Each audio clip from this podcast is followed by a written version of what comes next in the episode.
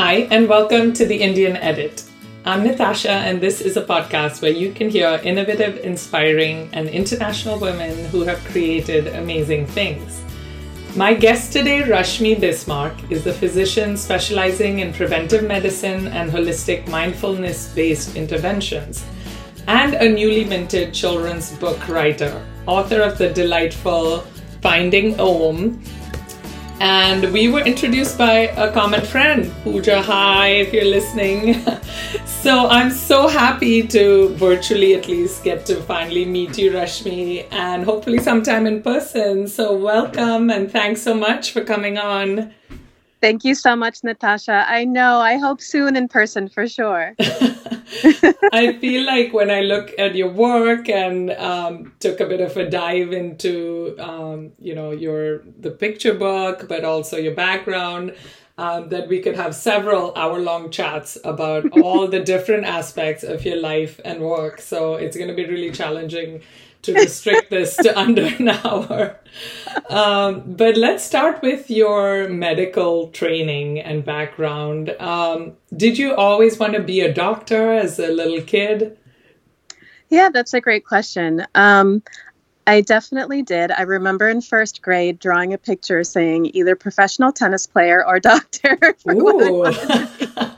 Have you kept both interests going, or did the tennis kind of uh, slide? Well, the, te- tennis, uh, when I got to college and stuff, it slid a little bit. Though my father was a big tennis enthusiast, and so is my sister. So, oh, you nice. know, they'll play every once in a while. but, wow. Uh, yeah, I, you know, I had always um, wanted to be. I think I think for me the interest was more in terms of service and and helping people. Mm-hmm. Um, reducing suffering and helping people he- heal you know that was kind mm-hmm. of the mm-hmm. main interest around that um, but i was also really curious about like 10,000 other things mm-hmm, mm-hmm. Um, including um, you know for me growing up in the us i was growing up actually in the same town where I'm living in right now. It's called Sherrill, New York.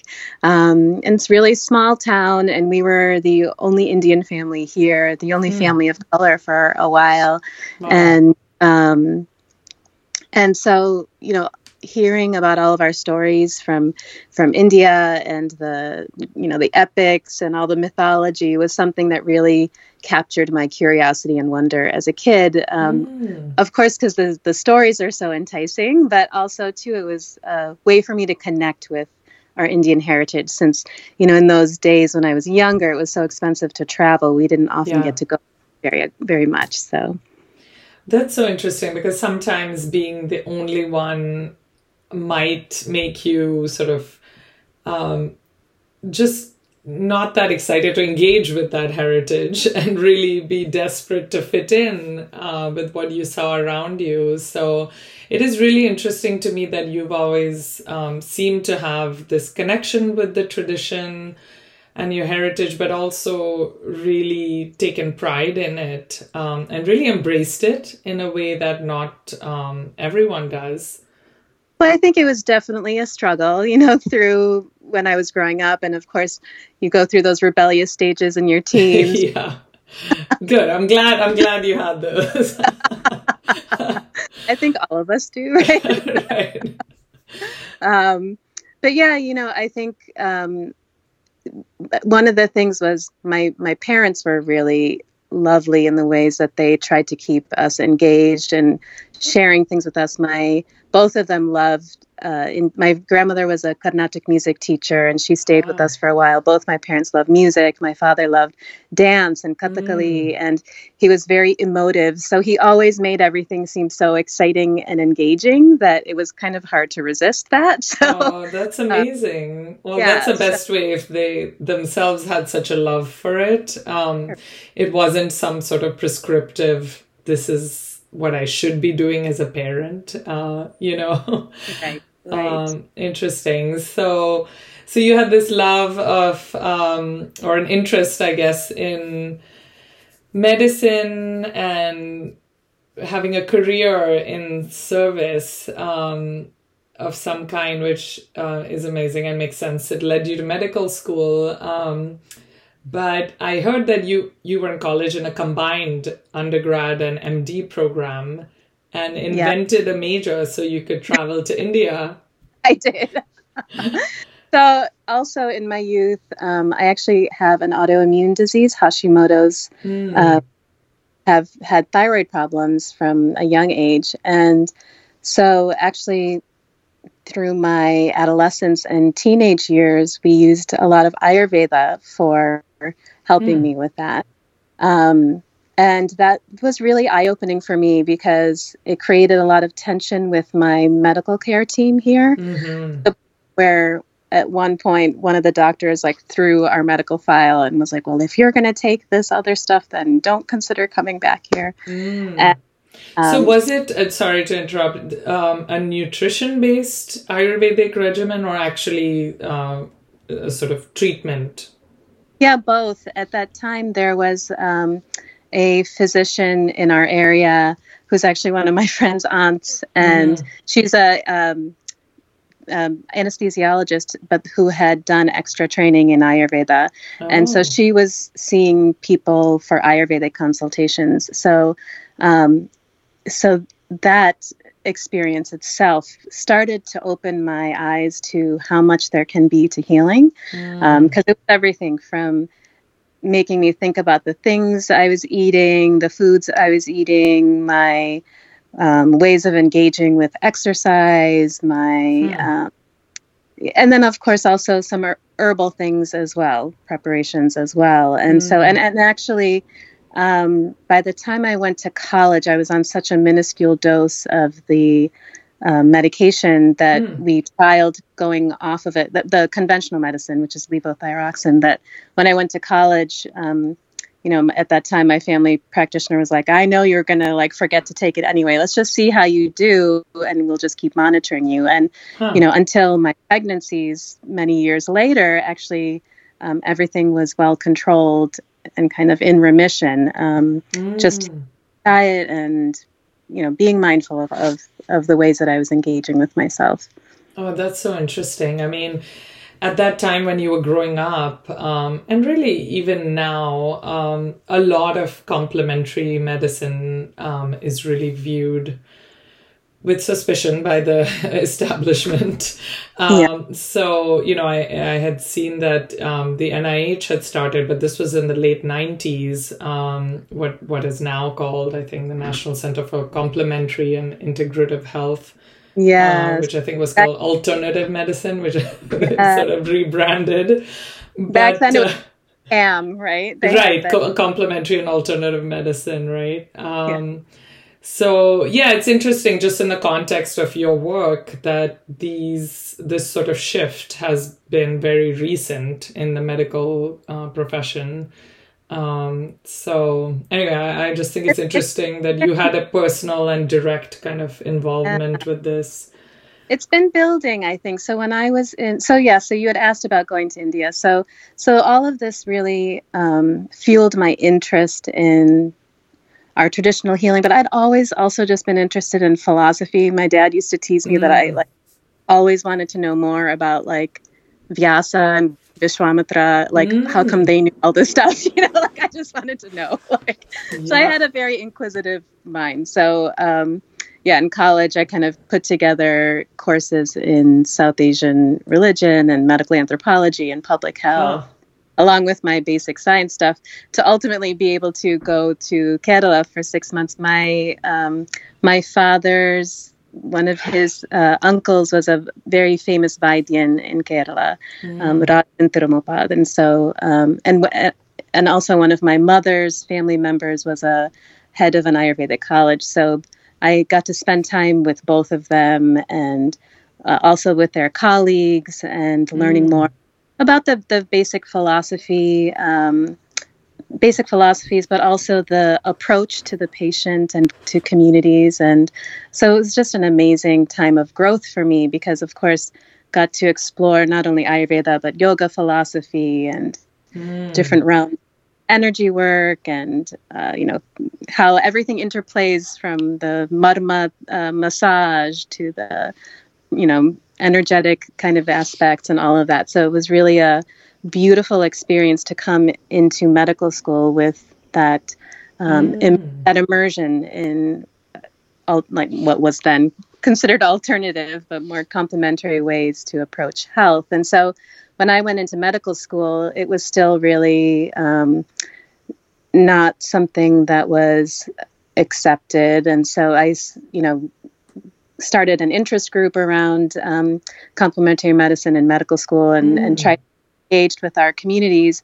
And so for me all through medical school i also became friends with you know the acupuncturist local acupuncturist massage therapist and other people who could i could learn from as well along the way. Um, and so a lot kind of did my own exploration. At that time there was no now there's these beautiful integrative medicine fellowships at that time that didn't exist so i kind of created my own opportunities here and there whenever mm-hmm. i could mm-hmm. uh, to do that um, which really again just enriched my um, my appreciation for how much there is to health and healing from a holistic perspective mm-hmm. yeah i'd heard that you say that you felt this tradition of really connecting with patients um, was somewhat eroded in conventional medicine and that um, you learned from your uncle i believe this this idea of yukti. So can you talk about that a bit? Yeah um, so you know yukti is one of the ways of knowing um, in ayurveda which uh, in in the sciences, um, which has to do with, um, you know, sometimes it's like thought to be magical knowing, or but really it's the knowing that comes from experience and having seen patients and having been with. But really, um, what I loved was the way he talked about it was that when you're really present with somebody and understanding them and being there with them, there's something that a, a, a, deep knowing that can arise just from being present and being able to um, integrate what you're learning about them, their family life, what their experiences have been, that then helps you to guide your decision making.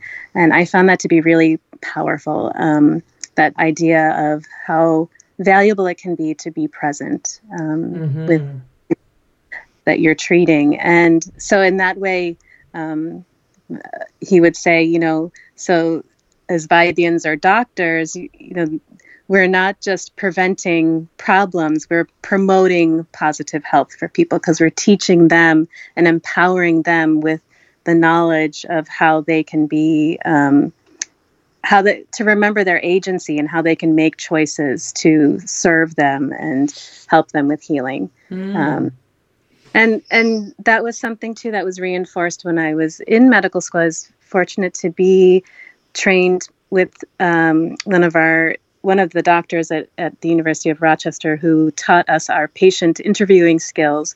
His name is Dr. Ronald Epstein, and he's now a leader in mindfulness in medicine. He's written a beautiful book called Attending. Mm-hmm. And, um, you know, at that time, he never called it mindfulness. I mm-hmm. think it mm-hmm. was when when um, when that came about, and I always uh, I talk to him now. At that time, when I was going through this exploration of you know all these different alternative medicines, he was like, "Rashmi, don't you think at the heart of it is really this being mindful and being present with your patients, this mindfulness?" And at that time, I was like, "Yes, it is," you know, but. I, I wanted to at that time was just I wanted to know everything about all, everything. mm-hmm there's more. But now, you know, and two, in remembrance of those teachings about yukti, I think that that is so powerful, so powerful. But yeah, so I, as I went through my training, um, I did a, um, was doing my internal year, uh, sorry, my intern year in internal medicine. And, you know, I, I was going along the paces and doing really well. Um, so outwardly, it seemed like everything was great, but inside, I just didn't feel like I was connecting with patients in the way that I wanted to. I wasn't quite sure what it was. I just knew there was something that didn't feel right. Like, mm. um, and it was hard to put a pinpoint on it. Mm-hmm, mm-hmm. I could have just gone through the paces, but um, I knew there was more to explore. I just didn't know at the time what my path was. Um, but I let myself kind of stay with that a little bit. Fortunately, my um, husband at the time at that time had his first opportunity to go abroad with his job, his first expat opportunity, mm. which kind of a little bit of a um, time to take a pause. Um, so we actually went to Bangalore after my intern year, but we were only meant to go for a year. So I was only supposed to take a year off in mm-hmm. my training. We ended up being in Bangalore for a while, and then we moved to Paris and had kids. So I, I, I took a, a, an extended break from medicine. so you were in the middle of your residency? Yeah, I was in the middle of residency. Yeah, after my intern year when we left. Yeah. Oh, that's so interesting because um, you know, you brought up this point about being good at school and doing well. Um, do you feel like sometimes that makes us sort of stay in and makes it harder to question? oh, absolutely, 100%. I mean, I still have that in me right now. Like I've, right. I am right now, but there's still that part of me um, there's still that part of me that seeks the validation of what we consider to be appropriate uh, paths of learning and education or whatever. Right, right. um, and and it's something that I still, you know, it's it's it's still a learning space for me. That mm-hmm. space of ability for me when I'm thinking about my career and what I'm doing because I did I did leave that path of medicine and I came back to it and I'm still interwoven into it, but mm-hmm. not the, not the conventional uh, straightforward path I guess that that many people often take. Right. Um, but it was it was a struggle for me, and that that that um, that decision to sort of also listen to that inner knowing that that wasn't right for me at the time. Um, it was scary and at the time I'm I was like, what the f am I doing? A little bit sorry for the language. Right. yeah, there's no. like a, but there was a little bit of needing to just trust into myself that right you know that that something was going to unfold i just didn't know what it was at that time and i didn't really know until years later when when uh, in residency when i started to teach mindfulness based stress reduction. Um, I didn't know that there was a home for me in in mm-hmm. conventional. Mm-hmm. So, yeah. Well, this is really interesting because um, it's certainly a risk. Uh, you you know did step away from this conventional path. Um, obviously, your husband's job and move provided um, the opportunity the you know it, it was what took you off the path in a way but also there was that security. Um, yeah. So it's interesting sometimes when people take these big risks, they do have a partner um, who can provide some degree of security and support, right? Yes, absolutely. Um, and he's, you know, my biggest cheerleader when it comes to that stuff. Oh, that's amazing. Yeah. Yeah. Right. Because it's not just about, you know, having an income and the financial piece, but really to sort of be all in. Mm-hmm. Um, that's really important, I think, in a lot of people's journeys who take risks of any kind. Yeah, um, and, and feel privileged that I was able to be held in that way with, mm-hmm. you know, by him and and you know where we are in life. So yeah. yeah. So I want to talk for a minute and take a break just to talk about this um, idea of you and your husband going to Bangalore uh, but your husband is not of Indian origin or background. And I think it's really reflected in the book and your story. So if you wouldn't mind, I'd love to talk about him and, you know, how you met, his story, and how or whether that was an issue with your family uh, that you married someone outside the sort of community, so to speak. Sure. Yeah, so my husband and I met um, actually in college, and we were partners for the first icebreaker together. So we've been together for since you're 18. Now. So, so we met when we were babies. Yeah, since we were 18. and yeah, so uh, my husband is uh, from Zimbabwe, and his family immigrated to the U.S. when he was 12 or 13 um, to the south side of Chicago. Uh, he is um, he's black, and he is of mixed race, and um, so it's an interesting experience for him because I don't know how familiar you are with uh, culture and society in Zimbabwe and South Africa. Um, there was an interesting dynamic that played there during colonization where, you know, I, I think in that effort to sort of divide the communities, there was mm-hmm. a stratification that mm-hmm. developed. And so it was, you know, when you were kind when you were in that mixed race category, it's like you're not quite black, you're not mm-hmm. quite. Mm-hmm. You know, oftentimes, right. their yeah, community. It was all sort of encoded in yeah. the law. Correct. And so their community would often actually intermingle with the Indian community too. So, mm-hmm. um, so there was already for his him and his family this familiarity with with our culture. Mm. Uh, but it was really interesting for him as he moved to America. Um, he moved there. His family moved to the south side of Chicago when his mother remarried.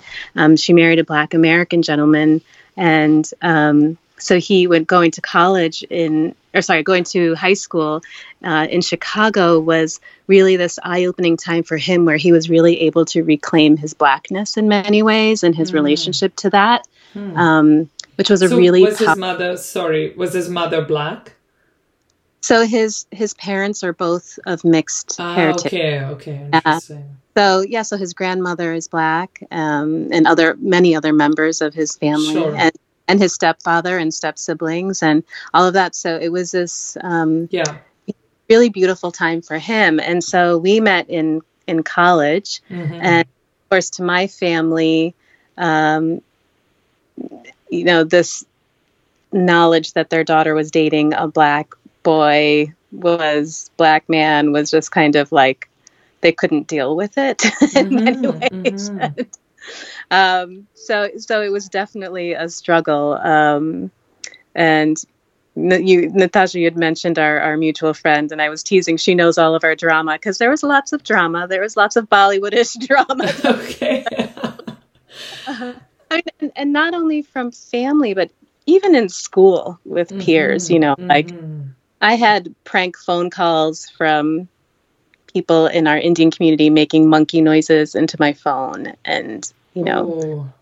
yeah and you know different things like that where um, we faced a, a, lot even in college from peers which was painful um, not from everybody but you know here and yeah, there yeah it, enough that you knew um, oh, so sorry that's I mean, it was it was also many years ago. You know, I, I don't know. I hope things have changed by now in right. college. Right. I don't know. Um, but yeah, it was a struggle for my family. Um, interestingly, not so much for my father. My my father had, you know, gone done some graduate school here. He, he had been in in America before. He had mm-hmm. met my. I think he understood the dynamics of male female relationships. You know, mm. are in America, and so he was always a bit more open and, um, you know, had met my husband. Well, at that time boyfriend many times and but for for my mother it was another kind of a struggle and i think more yeah. than anything was the fear of the unknown and not knowing and mm-hmm. around how it would be perceived because when our when my parents moved here their generation and i'm sure even still now there's so much pressure particularly on the the woman of the family as kind of the keeper of the culture right so anything that the children do they yeah. feel often a reflection on right parenting, how she mothered us, mm-hmm. the the so um, there was a lot of of just fear, I would say. Um, mm. And and you know we went through our time together, and um, I had to at some point just let her have her own process, mm. and um, also letting her know that I'm not I haven't changed. The person who I am hasn't changed. Mm-hmm, I'm mm-hmm. I'm only growing more because of this mm-hmm. relationship. And so over time, about a year after we uh, were officially engaged, so this was ten years after us, you know, having met. Yeah. Uh, um, you know, she kind of finally came around and um, really began to embrace him much, much more um, mm-hmm. lovingly. And you know, now he's like, uh, you know, the son, you know, the her, the son she never had. I guess exactly. the, the favorite. him and my other brother-in-law. There. oh my god! I don't even want to go there. but... Your family of two girls, right? right. but but but it was a big journey. Um, it was a big journey for yeah. for all the family and and as a community and mm-hmm. um and I think it, it has made her much more sensitive to being open to exploring dynamics of race um, mm. and much more open to speaking out when she sees or hears wow. something amongst her peers, which has been really lovely to see too. Yeah, so. yeah.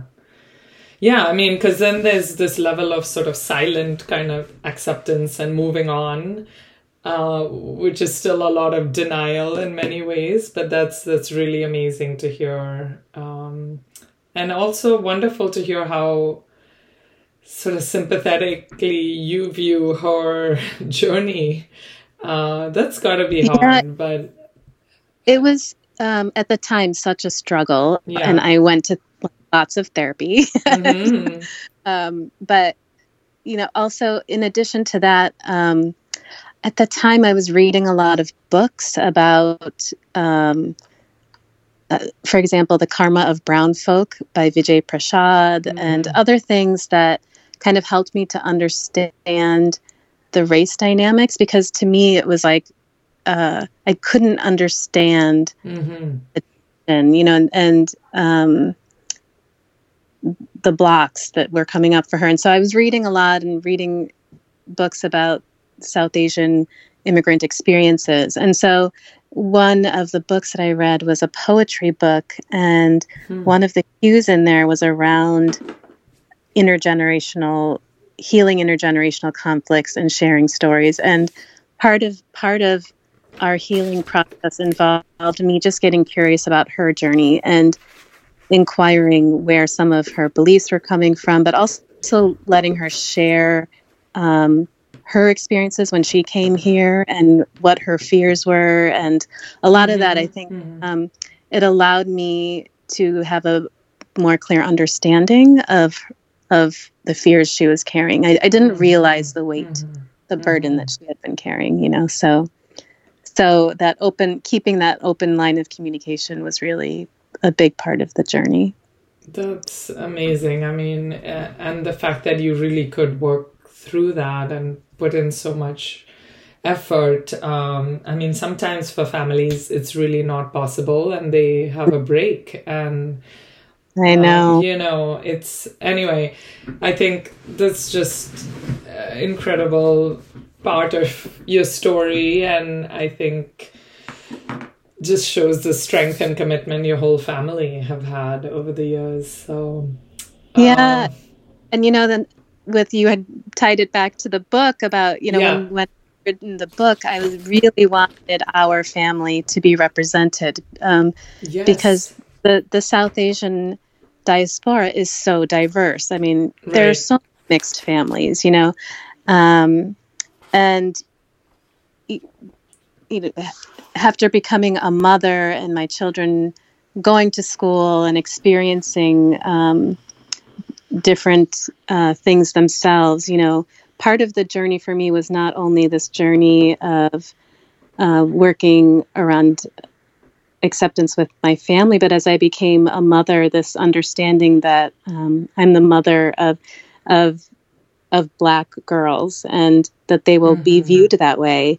Um, mm-hmm and that was a big learning for me. Um, mm-hmm. Of course, growing up in America, I I faced prejudice, you know, here and there, but it uh, the hurt that that goes into when that happens for a person from the black community is a completely different pain. And i didn't mm. fully understand that until i saw it unfold with my kids um, and started to um, ask questions two of my family, uh, my my in-laws and sister-in-laws and other people um, around that, and um, you know, really brought out that tiger mom in me a little bit around like uh-huh.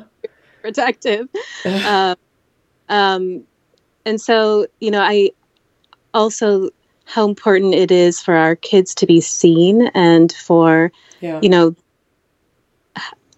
and i you know the importance of seeing a black indian girl exploring these traditions from south asia i think that the um,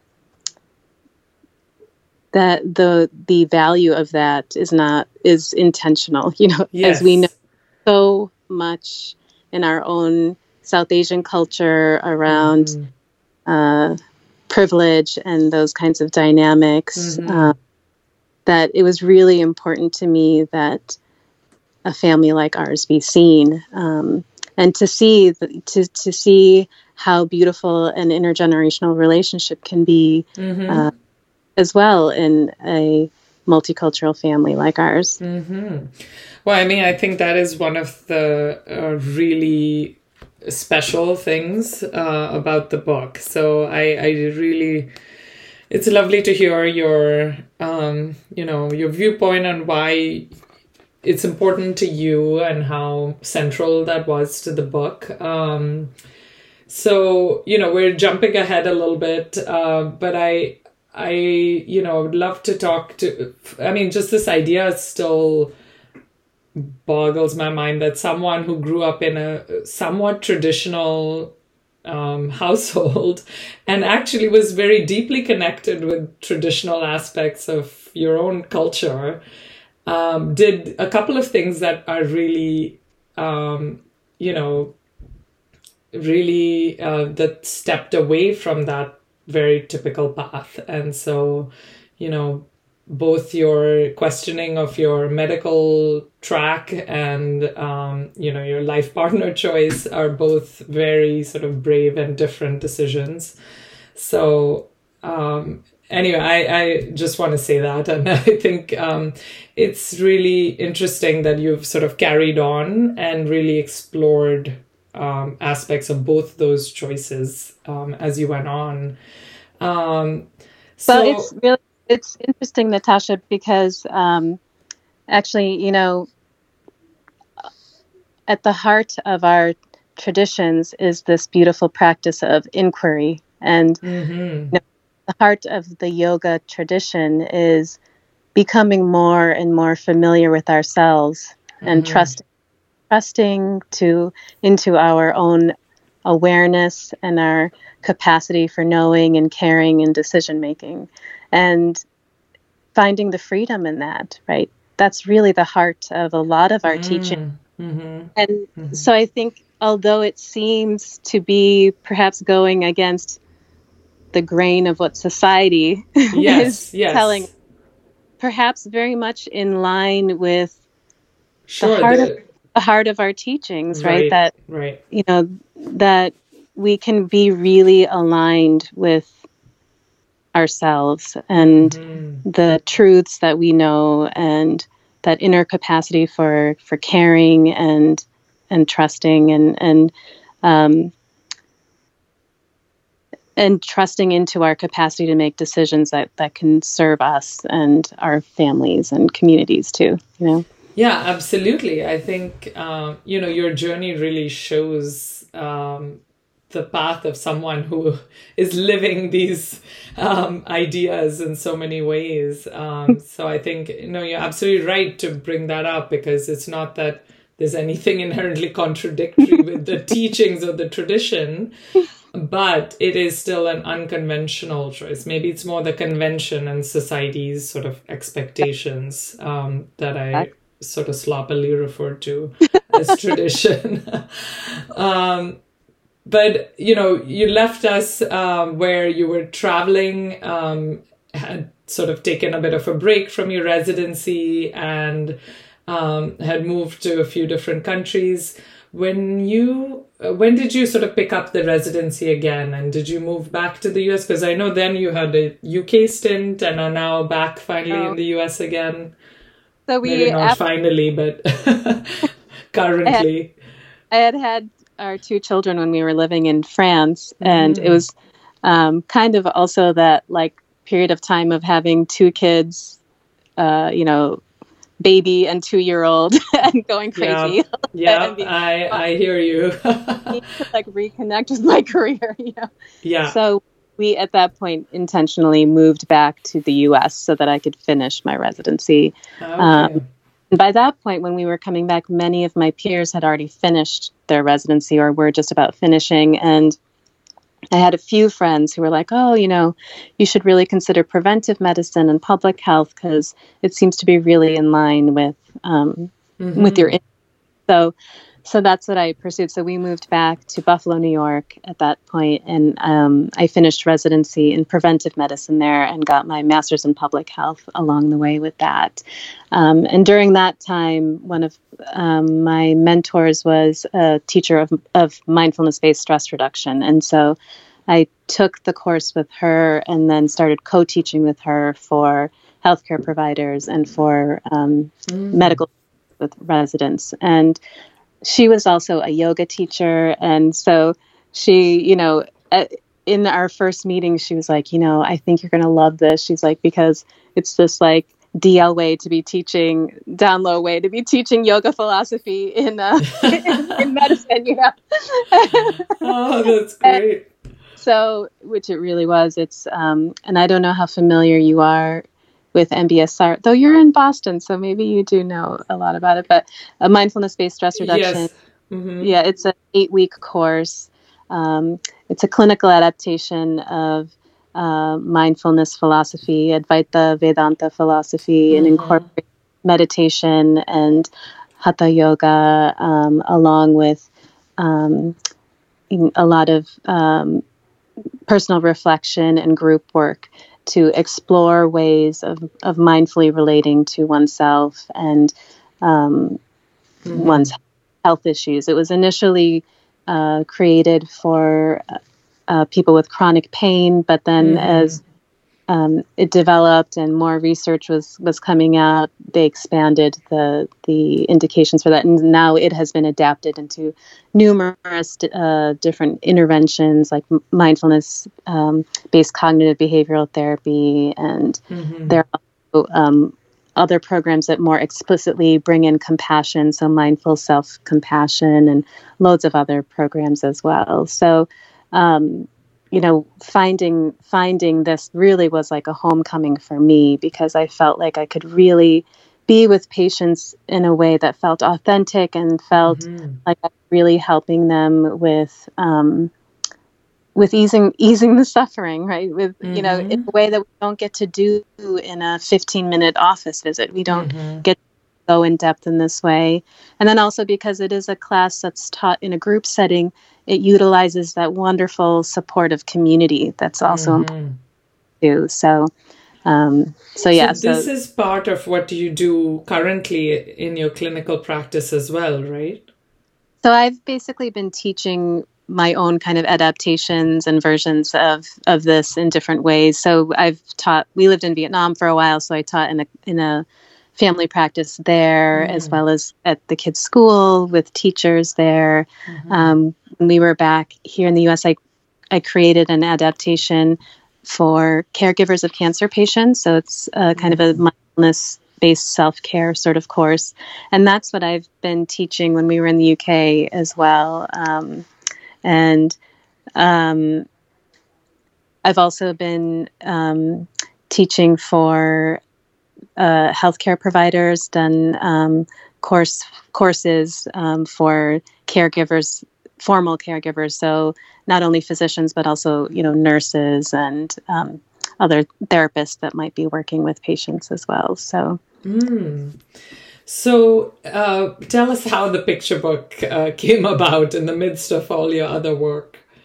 Yeah, so, you know, as I was exploring mindfulness and intending all of these trainings, um, which were, you know, all these um, people who were, many of them were new to mindfulness. And um, I noticed that there was a lot of misunderstandings about yoga within this world as well, and hmm. yoga, or, you know, um, they're not understanding how a lot of these South Asian philosophies are so interlinked. You know, the, the teachings of Buddha and mindfulness are so interlinked with Jain philosophy, with yoga philosophy.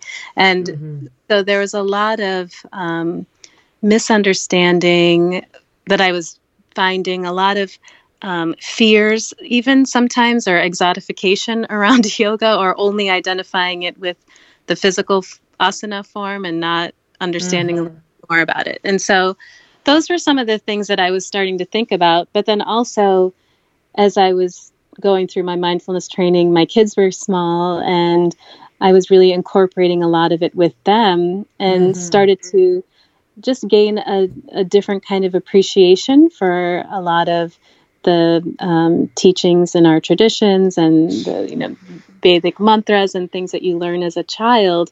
Um, as I was playfully exploring a lot of them with them and uncovering what the meanings were for them, you know, it was like um, exploring with the different eyes through these young kids' eyes. And they are so wise and were teaching me so much that mm. I think we can sort of, as adults, philosophize and get really, you know, intellectual mm-hmm. about that.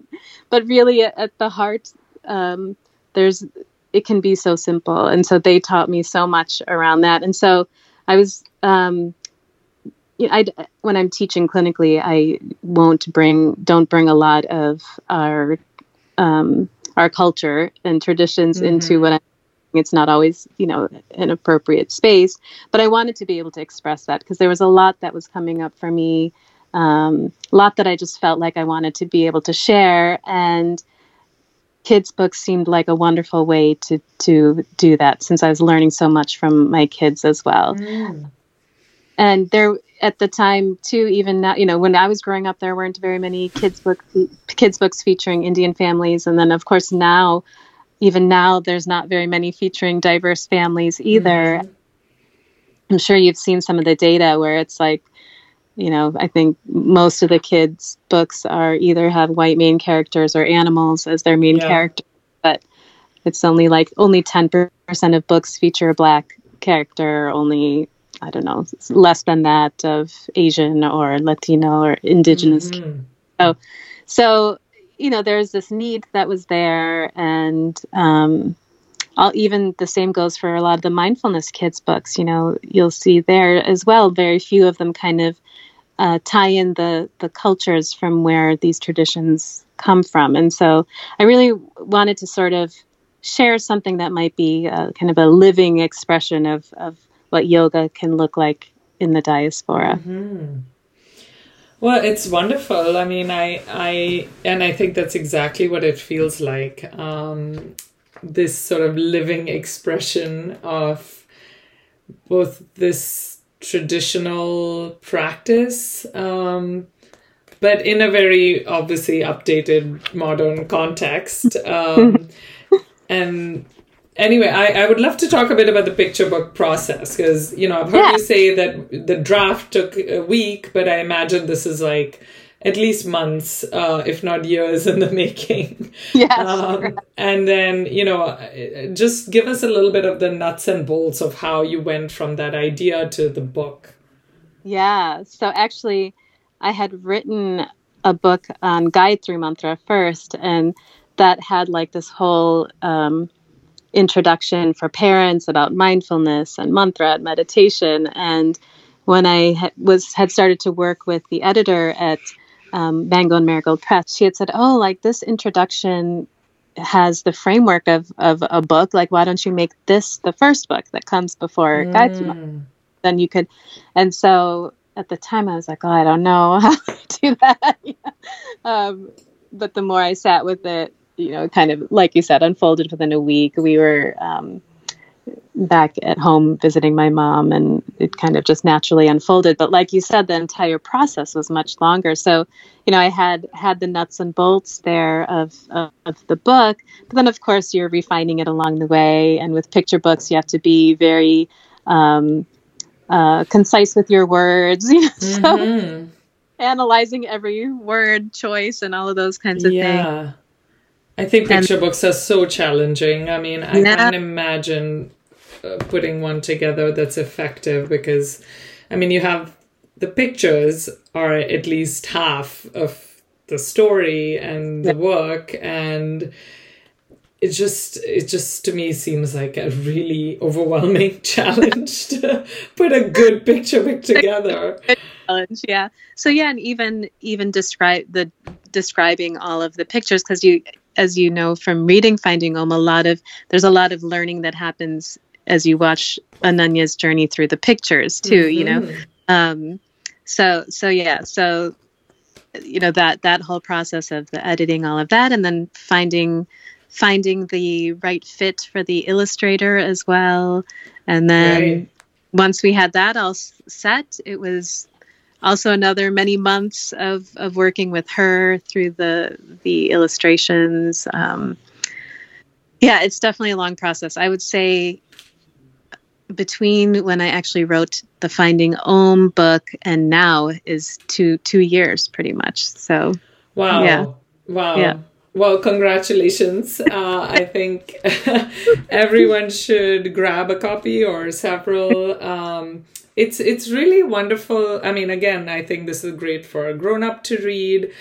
Meditation is a very difficult topic, even for great masters to teach anybody. so I, I just think it's really beautifully done it somehow gets to the essence of it, um, which even for adults is helpful. Um, mm-hmm.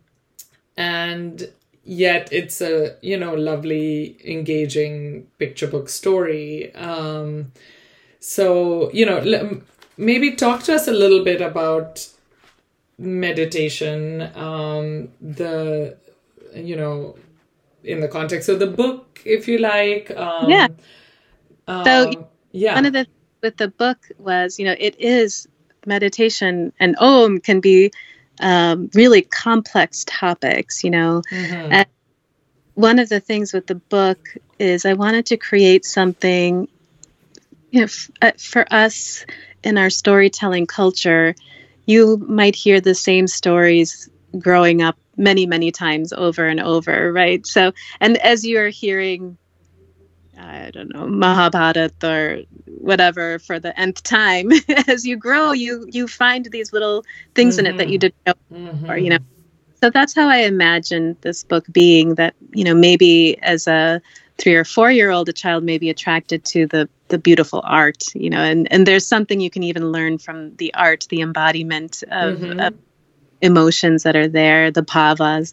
Um, but um, you know that that as they grow older that they can perhaps keep uncovering more and more meanings mm-hmm. through it mm-hmm. even the adults can as well because the the richness of the practice of course is in the in the practice itself but can also be in the inquiry around it afterwards um, which i think can be really mm-hmm. rich as families because this is this can be a family practice something that you do together which it, it was for me growing up i don't know i don't know how how mm. it might have been integrated for you but um, creates that opportunity again to just create more uh, connection and learning and growth together around oh you know when you sat what what did you notice in your body you know mm-hmm. what what what did that uncover for you? How did you feel at that time? You know so like all of those little things can can help also cue children into their experience.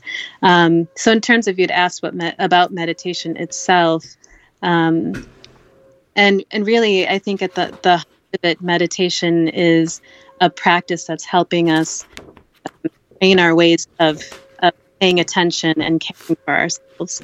Um, and there's so many practices across the world of contemplative practice. You know, mm-hmm. the beauty of our um, of our schools of thought.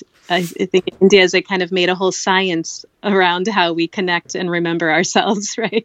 Mm-hmm. So, so really, there are many ways of connecting to our attention, whether we're being focused with our attention or receptive with our attention, which you kind of see Anu going through those different attentional modalities. Mm-hmm. But then mm-hmm. also, it's inviting the kindness and care, like Apupa says, pay attention with kindness and care uh, to everything that happens next, right? So it's the the qualities of um, shraddha, you know, like the faith and the mm-hmm. trusting self and the confidence and that that that interest and care in what's unfolding. Um, and all of that serves to allow us to get to know ourselves, to feel into our potential, to be able to rest into ourselves, to be able to connect those places of, of inquiry from where we can, uh, you know, allow that relationship with inner insight to kind of bloom too. Mm. Um, That's amazing. I mean, um, in many Hindu households, um, again, I didn't have this sort of practice um, in my house as a family the way I think you did and that you depict in the book. Um, but it's often really a sort of almost a prayer um, practice, and certainly there's a contemplative aspect to it. But um, did your family actually ever do more than the mantra or mm. did they break it down in this way or talk about it in this way to you so we you know strong bhakti practice here at home too uh, I, growing up in kerala um, you know both of my parents there's a strong the kerala tantra tradition is very devi oriented and mm. uh, for uh, yeah, so we had a, a lot of that as well as as prayer. Um, but I guess the way my father would describe it, because I was curious and inquisitive, as I had mentioned before, mm-hmm. so I mm-hmm. always know why we're doing things mm-hmm. or why. Mm-hmm. And um, so it's always, eh, you know, this this prayer is almost like an in, invocation of invoking those qualities that are already inside of us. So, mm.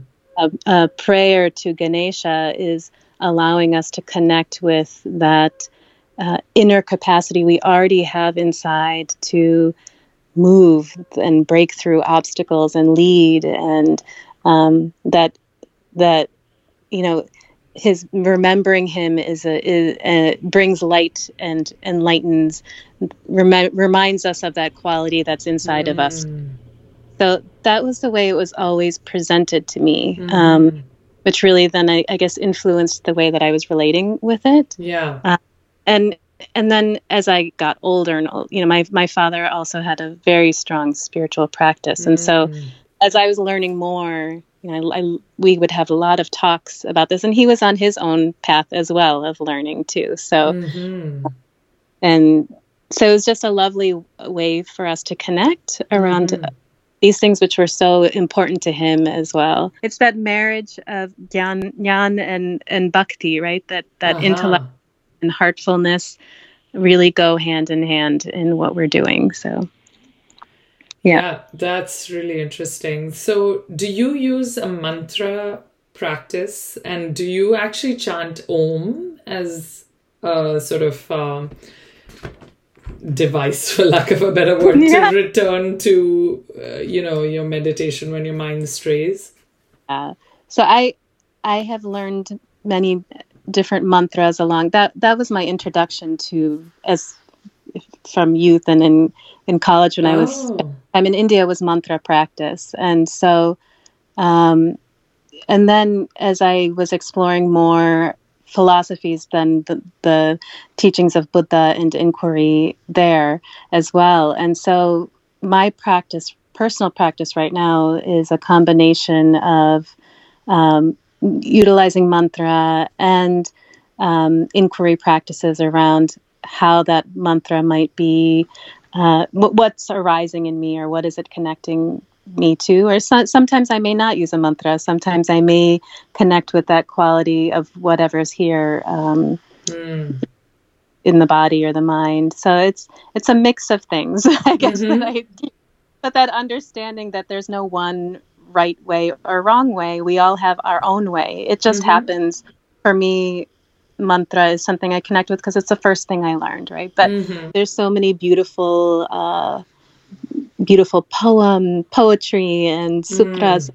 that you can the you know the the, the or bhajans and kirtan, the, the music and the rhythm itself can be mm-hmm, have mm-hmm. value, but then also the meaning can be valuable. Yeah. Um, doesn't have to be these things in Sanskrit or any other. It can it can be in any language. A word can be powerful. so sure. it's going to that you know can be yeah. anything. And with your kids though, do they do the Om um, and practice like this? Um, so they've also, my father has, and I've taught them a few different things, uh, mantras. And so, you know, they each have their own, mm-hmm. explore in, with inquiry around them as to how it's making them. I, have always kind of inco- inco- had them think about how it's making them feel and what it, what it's connecting them to. So they each have their own mantras that they feel very connected to. For for Anu, it happens to be Gayatri mantra. For mm. Pri, it happens to be the mantra from um, the Upanishads, uh, Asatoma Satgamaya Tamasoma Jyotirgamaya. So she, you know, she has her own connection with that. So I'm not very dogmatic at all, as you can tell in the way mm-hmm, that we mm-hmm. explore these things. It's really about helping. You know, teaching them, showing them, and letting them lead the inquiry and what what what they're uncovering. And so, mm-hmm. even with that, with with with Pri around that mantra, so then, you know, why is she what what what is it about it that's that's soothing for her, and what does she uncover about herself when she uses it? So, you know, using those kinds of questions to also help them be paying more attention and to understand um, rather than yeah. blindly just doing something. Right. Know? Yeah. I mean, I'm just curious how this really looks sort of in your household. Um, you know, um, I think I'd like to just keep two things that just come to mind. One is the idea of your daughter sometimes journaling after yeah uh, which i really love because when i do a very brief meditation practice i mean um, one of the things that comes out of it is just that after that of course i have all these thoughts and i need to just like scribble stuff down yeah. um, and i i think that's really interesting that you know she does that um, or both well, of them or yeah. Be such a powerful tool for self-reflection you know? And it's not only to jot down the the annoying things but the things the to-do that, list are, the mom list. But the the nourishing things that are happening too right? Mm-hmm. so one of the things in the i don't know if you've had a chance to look at the curriculum guide for the book finding yes, om. yes so so there's a lot of places of inquiry around there right? So like you know what were some thoughts you noticed? What were some emotions you noticed? And then there's the inquiry around the body scan and drawing what you experience. And um, those can be really also powerful tools for for mm-hmm. noticing well how um, how does it feel when I'm feeling really connected? Like how does that show up in my body? Um, how does it feel when I'm like you're feeling irritable like what does that look like in my body um, and so those can be fun sources of inquiry because sometimes we can't put words to that and drawing can be helpful you know mm-hmm, mm-hmm. but it also helps them for example with the discomfort feeling you know anu had periods of time and now even now with anxiety and so yeah. helping her connect with well what are the sensations that come because sometimes when we feel the anxiety yes, there's that emotion that's coming up, but then it's also the fear around the gripping that we might feel in the chest or, you know, uh-huh. that my uh-huh. heart is fluttering. Oh, there's got to be something wrong with me because now I'm, you know, so yeah. that train of in, ensue allows her to kind of just become more familiar with, oh, like, mm. oh, I'm mm. holding my breath. Uh, it's okay. I can breathe. Like, I must be feeling anxious about something right now. And what uh-huh ask my mom for help or I can go, you know, whatever that is. Yeah, yeah. But just kind of cues them in. We could well, keep talking. Really, I know, I know we're running out of time, but you know, this isn't a really important thing for me because I feel like um, both in schools now, this sort of there's this shift where mindfulness training to some extent, whether it's very superficial or really a daily kind of check in or something is going on in public schools and private all over the US. Um, mm-hmm. But on the other hand, I also find uh, my daughter, who is nine, is mm-hmm. um, finds it difficult to settle in and actually resists it. And that's why I think it's interesting you brought this up with the anxiety because I feel like sometimes the practice itself is anxiety provoking. Mm-hmm.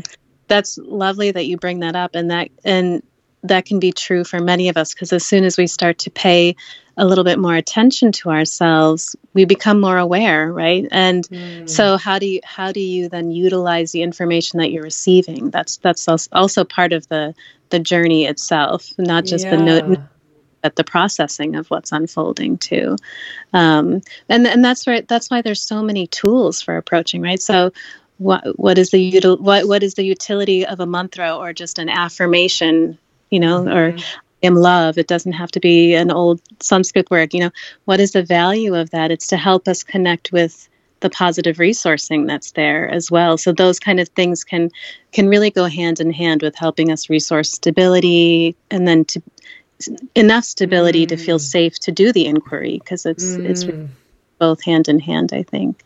So I'd like to bring up one more meditation question before we wrap up, um, and yeah. that is this idea, um, which I came across, um, of challenges um, during meditation practice that are significant enough to actually really cause sort of negative um, mm-hmm. outcomes. Mm-hmm. Um, and there's this work which you've refer- referred to previously to from Brown from Willoughby Britton's group. Mm-hmm. And I know mm-hmm. this is a just sort of initial investigation. I don't want to dwell on it too much because it's not clear really how frequently these things come up for people. What they did mm-hmm. was, as I understand, interview a group of, I think, 100 ish people in depth who had some negative association. And the reason I want to talk about this is because I think culturally now it's really seen as a sort of universally positive uh, practice experience. Mm-hmm. and uh, you know i think it's important and i think the study showed this that um, people who don't have that kind of 100% positive experience shouldn't mm-hmm. feel like they're the only ones. Yeah. Um, so you know i'd love to hear your thoughts on this. Um, yeah and we kind of explored this a little too right like when we start to become more aware yeah. we do start to, and and when i'm teaching an eight week course for example it's usually around like week four or five when when mm. people really begin to you know no, notice a lot more mm. it, it's it can be pain when we've been disconnected from ourselves for so long that process of reconnecting can sometimes be painful, right? Like even when you think about in your body and you allow yourself to be with it, suddenly it's like everything's aching and hurting, right? right. But it can be that to touch our hearts too, right? So, mm. um, and I think you know there are uh, so many tools within the our the traditions of yoga and mindfulness for resourcing safety, for resourcing connections to, to positive resources that are mm. there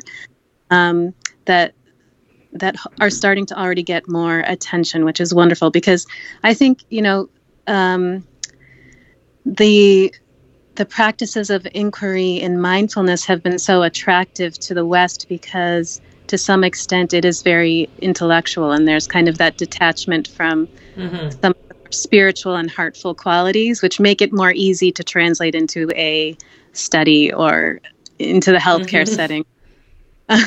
but those practices were never in isolation. Like, even mm. like they were always in partnership with the heart and spirit, right? So, mm. all these other traditions as well, whether it was, you know, metta, loving kindness practices. Mm-hmm in the Buddhist tradition or any number of other practices in our Hindu tradition as well.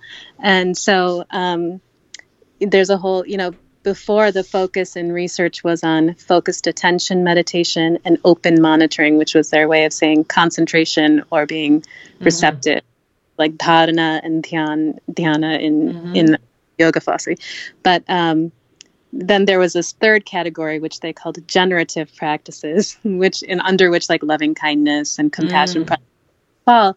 But I think there's more, thankfully, more and more interest in those because that connecting to positive resourcing is also really important uh, in the practice. So mm-hmm. um, I think they'll just learn more and more about it. But some of those things are things that can help with finding stability when you're feeling discomfort in a practice. Mm. Uh, and being and sometimes meditation isn't appropriate like sometimes it's not necessary and that you know maybe finding a different way to connect with yourself is more useful particularly mm.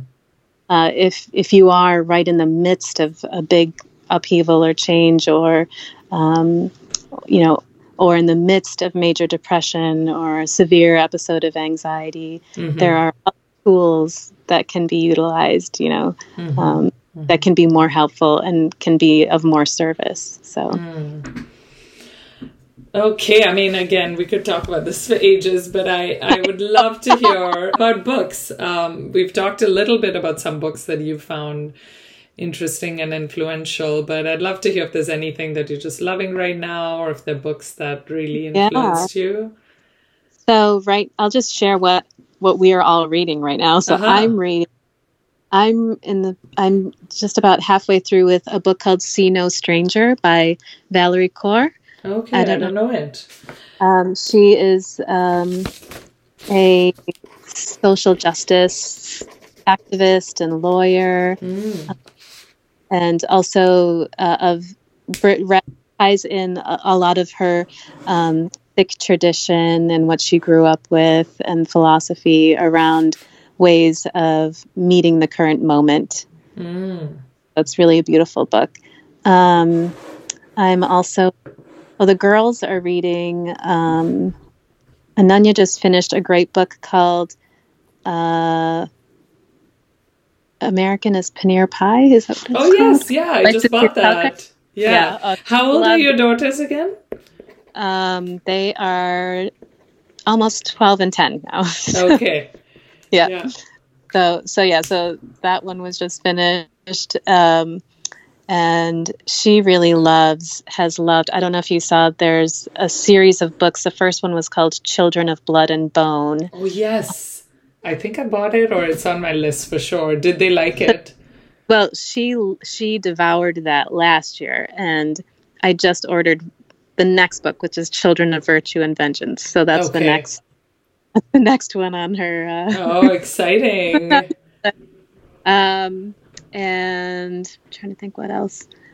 Um, oh, there's a beautiful children's book that's coming out this week called "All Because You Matter" by Tami Charles, okay. and that that's also looking forward to getting soon, which is a beautiful. Um, book that she wrote for her son and the art is just incredible in that book as well. Oh, it looks it looks beautiful. I'm just looking at it. Great. Wow, lots of good recommendations. Uh, I always love hearing what people are reading. So, thank you so much, Rashmi. We have completely gone over time, but I feel like we we've squeezed in like four or five different things into one. I know. we'll have to we'll have to chat again soon. yes, we can have a part two, and I look forward to watching your work. Um, where can people find you and the book? Um, if you could tell us where to follow up, that would be great. Yeah. So the book is available at mangoandmarigoldpress.com. It's also available at local indie bookstores as mm-hmm. well. Um, also on mangoandmarigoldpress.com is the freely downloadable curriculum guide for Finding Om that you can um, download as well. And I'm on Instagram at Rashmi Bismark, and I've also got my professional website as well. Mm-hmm. There, excuse me. And I'll be posting any upcoming book events and things like that there. Oh, that's great. All the best with uh, the book and its launch. And um, thank you so much for taking the time to talk today, answer all my ridiculous questions. And uh, I look forward to grabbing a drink or a coffee at some point in real life. Um, Absolutely. Great. And thank you all so much for tuning in. As always, links mentioned today can be found in show notes at theindianedit.com. If you've enjoyed it, we'd love for you to subscribe. Um, you won't get anything in your inbox. You will just not miss episodes of the podcast as they become available. And if you have any suggestions for people you'd like to hear from, please email me or send me a message on Instagram at the Indian Edit Podcast. I'd love to hear from you, and thanks again for listening.